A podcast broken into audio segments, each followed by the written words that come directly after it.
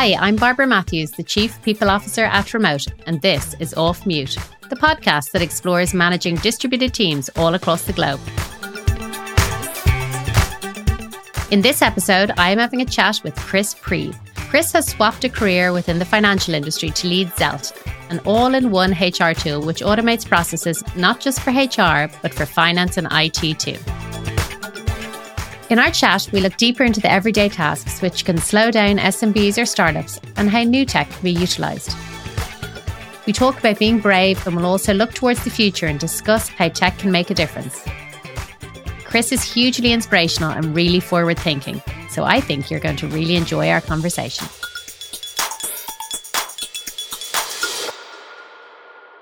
Chris, thanks for chatting with me. Great to meet you. Yeah, thanks, Barbara. Very nice to meet you virtually and happy to be on the podcast. Yeah, we're delighted to have you. So I had a little uh, stalk on your LinkedIn today, actually. Um, and one of the things that really stood out to me was your career within finance before you moved into the tech space. So for anyone who doesn't know, any of our listeners, prior to being the CEO of Zelt, Chris had a career with finance and past work experience obviously involved you, you know, directing financial investments into tech companies and startups. Tell me a bit about what stood out for you with regards to Zelt. And then more generally, is there a common trait you have seen or that you look for in all of your portfolio companies? I think there's two most important elements to it. There is the market and the team. And if either of those two is not, let's say, supportive, then it's very unlikely that the company will be a success. So you kind of look at those two things and you understand whether the market is interesting and whether the team is possibly one that can pull it off because building a large company is very very difficult and a lot of unforeseen things will happen so you have to you know, back somebody who's very tenacious and you know can pull through as things change and adapt quickly so let's zero in on Zelt itself. So you talk a lot in your messaging about how HR teams are signed up to multiple products, like I just said, with lots of different crossover. At Remote, you know, we see that our customers are offering, they're working with a lot of different HR tools. Uh, you know, we have Rippling, HiBob, lots of different ones. Zelt is trying to solve for that software bloat with this one-stop solution, bringing everything together. The company's two years old, right? Yep. Talk to me a little bit about how the idea was conceived and even a little bit about the research that went into exposing this problem and what you were hearing from HR leaders? Yeah, the the idea really began at what you just mentioned is the core problem that things don't talk to each other. And there are two ways to solve that. One is you build these middlewares or these things that happen in the background. You kind of connect them and they basically facilitate the communication of data. And there are plenty of tools out there. And that was actually a spark for the ideas because we invested in quite a lot of tools that were very successful in different subsets of the markets in different parts of the world that kind of all do the same thing. They just send data from A to B and from B to A at certain points in time. And you could probably count 20 unicorns that just exited or were funded in the last two or three years that doing basically just that. Yes. And there are great applications for that. And then the second way of doing it is okay, you just put more things into the same platform, into one platform. That means rather than having A to B, there is no B, that's just A, right? And that means the whole need for syncing just goes away. Mm-hmm. And I think both solutions are viable, but for different subsets of the market and for different customers. Mm-hmm.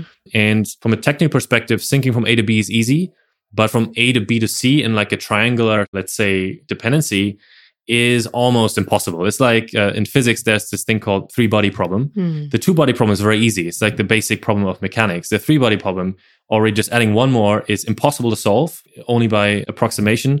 And with integrations, it's kind of similar. It's not possible to keep three systems that have data that basically overlaps in sync, at least not with, you know, 99% effectiveness and accuracy.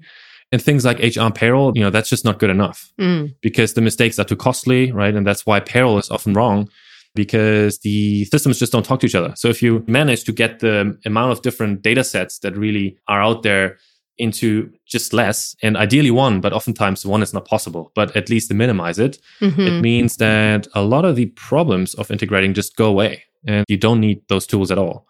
And there's pros and cons with those tools idea. And uh, there's another company called MergeDev that basically did the first idea that I was ideating with. Yeah. And I see they're very successful and probably raised already a lot more than we have now. Uh, but also the market is much smaller, right? So we're in a $200 billion market and then at maybe one or $2 billion market. So, mm. both approaches have pros and cons and you just have to i think as a founder also just pick the one you know mm-hmm. that suits you best that you find most interesting yes and also one is a much more long-term let's say trajectory than maybe the other According to Ernst & Young, more than 85% of a HR professional's time is taken up by admin. As a chief people officer, that actually gives me heartburn. Zelt is trying to help HR teams eliminate the admin burden by automating these manual tasks. Are you finding any, um, I guess, hesitation or fear around the use of automation and AI in the HR world? Or are, you know, ambitious leaders generally excited to find opportunities to focus their team on kind of the more high level strategic work? There's not one answer to this. So I think, you know, the possible areas of application for AI are, you know, manifold. I do see problems in things like recruiting, for example, and I know AI has already been applied there for quite some time, even before, let's say, you know, proper AI like um, OpenAI. And I think, you know, the problem of bias is a real one. So I think it's not really the focus that we're in. So I think this is maybe for others to solve, but a self perpetuating bias of those biases that already exist in our society today, I think is possibly dangerous. So I think it's totally fair that there's people that are worried and I think should be worried and um, they need to be figured out. When it comes to the area of automation itself, I can understand how at first sight it may look like, you know, this is taking jobs away or the need for humans is, you know, lessened, i.e. people will end up without a job. But I think, you know, the strategic areas of where HR and people professionals can add value are so big that I think the time spent on admin is really just eating away from that, right? To help people develop, to find the right career path, to be able to coach them, right? Or maybe develop line managers to be able to coach their team because they have no idea how that works, right? How are you supposed to know these things? These are skills that you have to learn. And I think it's just an opportunity for HR professionals to broaden their skill set. And frankly, it's quite fun to work with these automation tools. And coding is now so much easier than it was. And you can maybe broaden your skill set by being able to use those tools and automate some of the things that are robbing your time. Yeah, I love that. I know Zelt is finding exceptional success in the European market and even leading G2 Europe's regional grid for core HR tools, which is great. So, congratulations on that result, Chris. What are the unique factors that you're seeing that are impacting the UK and Europe? And how does the US market differ from that? Yeah, so I do have to say that my knowledge of the market is stronger in Europe and the UK. You know, uh, when we speak to customers or potential clients, we get to understand what they ask for, what their problems are. The US market is slightly different in a way that even things like a holiday or sick leave, or even just employment itself, a lot of these things are a lot less well defined, while in Europe, that's very different.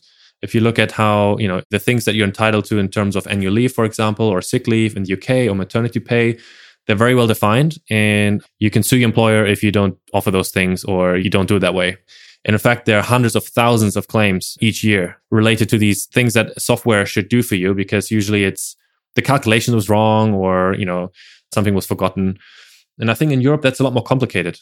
And that means also HR systems, even for smaller companies, are a lot more complicated than maybe they have to be in the US let's say you change your working pattern throughout the year three times, you were in three contracts. You have to now break down your annual leave entitlement calculation to three different calculations with prorating of part time. And so to do all those things is quite complicated. The second element, of course, is payroll. I think the UK is maybe a bit simpler where the US is very complicated because you have you know federal taxes and state taxes. Yeah, state by state. And it's not nearly as digital as in the UK. Yes. Which is also the case for most other countries. And that's also why there will be no the HR software for everyone because markets are quite different, companies of different sizes are quite different.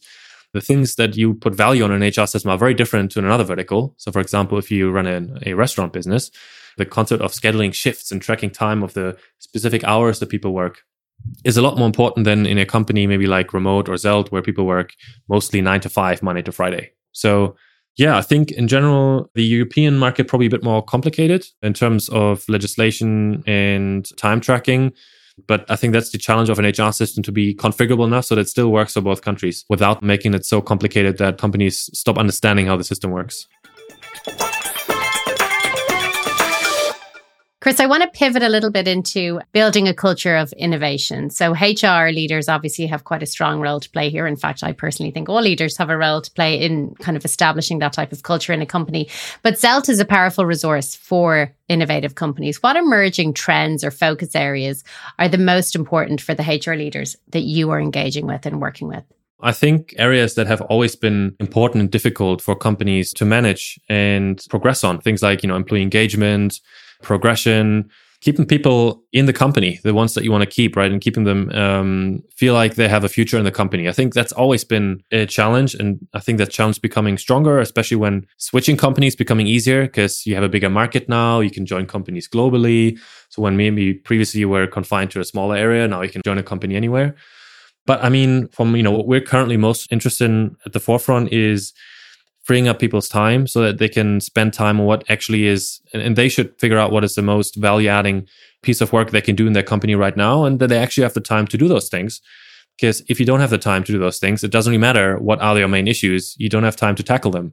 And I think that's where we see our role freeing up time of leaders, giving them also the insights and the data so they can make the decisions that are good and important for their company by getting rid of repetitive administrative tasks that they're spending time on today and, you know, we'll be building things like simple AI driven automations in the system where you can connect the dots and maybe give a recommendation or generate an insight that from a large table of data you wouldn't be able to see clearly. So I think that's where we can kind of come in. I want to go deeper into the emergence of remote working. So, firstly, what is the situation with Zelt? Are you remote? Are you hybrid? Are you in office? What are you doing? I'm right now sitting in our office in Belgravia, but we're still small, so we're not a huge team yet. We have two folks that are working from different countries. I would say we are a office first company.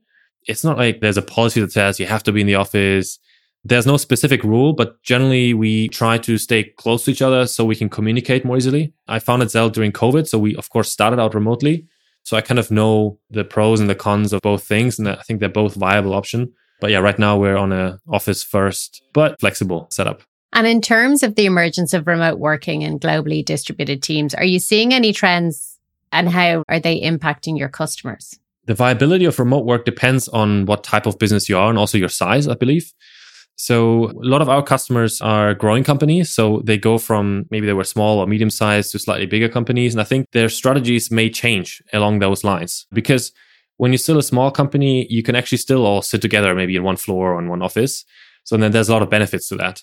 But if you become, you know, thousands of people, arguably it kind of doesn't matter if you're all in the same building. Mm-hmm. You're not going to talk anyway if you're on the first floor and the other person on the fourth floor. So I think as you grow bigger, I think outsizes maybe the benefits uh, of in-office work. Yeah, I mean, it's hard to say in terms of trends. You probably know that better because you have, I think, the direct market data. I think we have customers that do both. Some are fully in office, some are very distributed.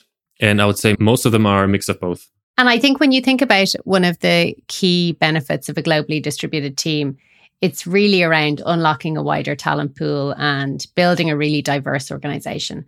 And I know that Zelt cares deeply about diversity. Tell me a bit about why it's important to you, Chris, and also why you believe that the listeners should be prioritizing diversity within their teams. Yeah, so I think it's something that you have to be mindful of from very early on because I think once you start developing a monoculture, it's very hard to revert. And I think you need a diverse team to be able to be open minded and actually consider different types of opinions and different types of views on the world. And, you know, where we grew up and what our, let's say, background is very directly defines our view on the world, right? And in the end, we build product for people. So we have to understand our customers, our users. We have to understand and have empathy for how they think, how they may use the app, how we can possibly help them and understand their problems. And I think you will have more empathy as a company if you have a good mix of I guess however you want to measure diversity, but you know, you're not all in the same age and you know, you're all male or all female. Mm-hmm. I think generally it helps to just have a mix of people and it means you have more opinions on the table. Zelt enables employees to self serve, which I am loving. So it simplifies HR tasks, which obviously also reduces error. It also eliminates, I'm guessing, personal information being shared across emails and spreadsheets, individuals having access to stuff. Talk to me about the security issues, Chris, and why they're so important with this tool. I think historically, employee data, particularly around payroll as well, has not been handled in a secure way. And I think even today, most companies are not handling this securely. I think email is still a very commonly used data exchange method when we kind of all know we should really not rely on email for exchanging any sensitive data. And, you know, there have been data breaches only this year in the UK that potentially have affected millions of UK employees because three of the largest payroll processors had data breaches all separately just this year. So I think there's a lot of investment missing in this space, both in terms of how I think it's education and investment. So A on the education of how you should be handling employee data, and it should not be on a spreadsheet on an open folder on your Google Drive. But also if you do use tooling, to make sure that you use tooling that are actually in the cloud and storing it in a way so that it doesn't have to now be transferred from one cloud to another one via some file transfer server, which is exactly what caused a lot of these data breaches because there were prehistoric file servers that were installed. Nobody knew who has access or nobody patched them. And that's kind of how people get access to this data. And I think historically, yeah, just very underinvested. You see it now more and more often that there's big data breaches in this realm. Previously, it was mostly around customer data. And I don't know if you've ever received any of these letter in your post, but it's now becoming a lot more often that hackers are targeting employee data because it's just so much easier. And that's now reportable because any data breach containing sensitive data needs to be reported to the person. And you now also start seeing the first class action lawsuits around this. Ah. That's only starting now. In the UK, Chris? Yeah. So I mentioned these three data breaches. So one of them was Zellis, the payroll provider. Yeah. And I think the law or the interpretation of the law is going to slightly change towards just because it was your payroll provider that maybe caused the leak, that doesn't mean you're not at fault as the employer. Ah. And you can see now a class action lawsuit, for example, against BA, that although it was a third party that is the payroll processor of BA, and I think that employers will now have to care about this because they can't just say, mm, "It wasn't us; it was our accountant, or it was our you know outsourced payroll provider." Mm. That doesn't work anymore. So, Chris, Zelt is a partner of Remote, and we love working with companies that share our approach to simplifying the challenges of HR. Can you explain to our listeners how these sorts of partnerships impact your product roadmap in any way? Yeah. So, of course, our goal is, and it's probably an unachievable goal, is that you can manage all your employee administration in one platform. And for some customers, that may be true, but for most customers, you will not be able to achieve this. Why do you think that, Chris? Why it's not possible? Yeah. I mean, I don't know. I'm hoping it is possible one day. Why do you think it wouldn't be? because the demands on what a employee platform should be doing is very different across different verticals and markets. So I mentioned this example before. What a restaurant business needs is very different to what a technology business needs. Mm. And that means you can't really solve always for both use cases. And, you know, payroll is another problem. Payroll is very complex and difficult. And in some countries, it may be digitized and others it's not. So there is no such thing as global payroll engine for 200 countries where you just click a button and it works, right? You need somebody like remote that helps you do those things, those hard things, and has the knowledge in those markets. And other things maybe you can do, right? So for us, the important decision on the product roadmap is what are the things that we believe we can solve for our customers? And what are the things where arguably, you know, we should work with somebody like remote or ATSs, for example, we've decided not to build in a hiring system. Maybe at some point in the future, but it's nothing that I personally now get super excited about because it's also from a data perspective a different challenge and what are the things where we should really integrate with? Even the integrations themselves then the question is what does that integration do? Because integration could be very valuable or not valuable at all depending on what you do with it. So yeah we have this partnership with remote which we're very excited about. And the idea is that zelt customers can onboard and pay their eur employees directly from within zelt powered by remote which you know gives you access to all the countries around the world. And you can hire people very easily there Brilliant. Love it. Let's keep the partnership growing. Okay. I have two more questions for you, Chris. Thank you for all of your patience with me so far. So, fast forwarding into the next five years, in your mind, what are the major changes that you expect to see within HR in the next five years? So I think adoption of AI is now going to actually be real. We see it now in our day-to-day work. So even things like sending an email, whenever it's more than four emails, we don't do that manual anymore. Uh, we have a simple script in our Google Sheets and you fill in some data and you click send and it automatically creates the email with the right title and the right text. And I think HR leaders of the future will be able to use those tools.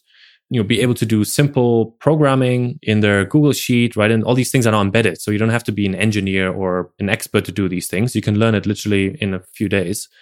And yeah, you'll be able to bridge some of those gaps and automate some of those tasks that you used to spend a lot of time on, like sending out documents to like 100 people. If each of these is a separate email, that's an hour gone, right? Because you'll need at least one or two minutes per email. When I was a HR coordinator, I remember doing stuff like that. Yeah. it would take me the whole day. I'd be sending these individual emails to all the different employees. Yeah. Takes forever, right? Mm-hmm. And one typo in the email, if it's a sensitive document, then it's like every time you type in the email, it's like your heartbeat goes up a little bit, right? Because you can make a mistake.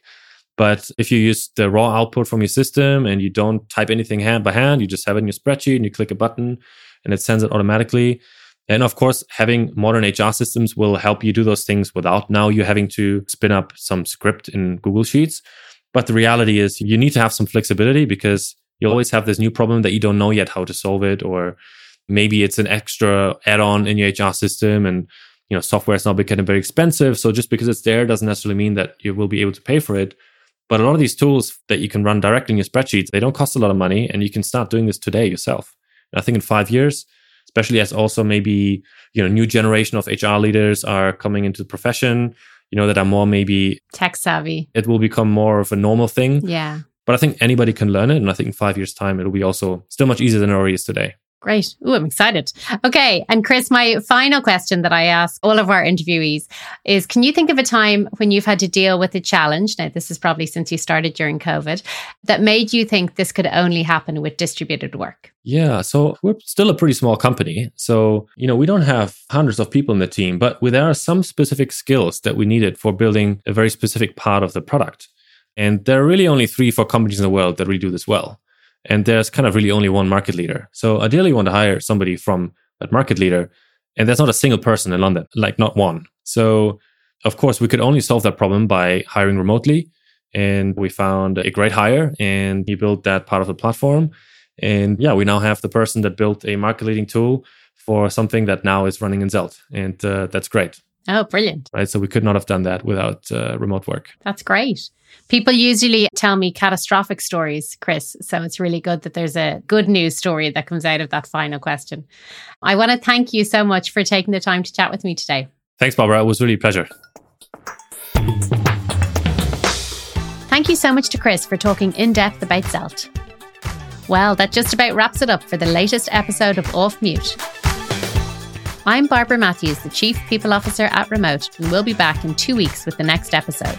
But in the meantime, please subscribe to the podcast. And if you like what you've heard, give us five stars, as it helps others like you find our podcast. Thank you for listening to Off Mute from Remote. Catch you next time.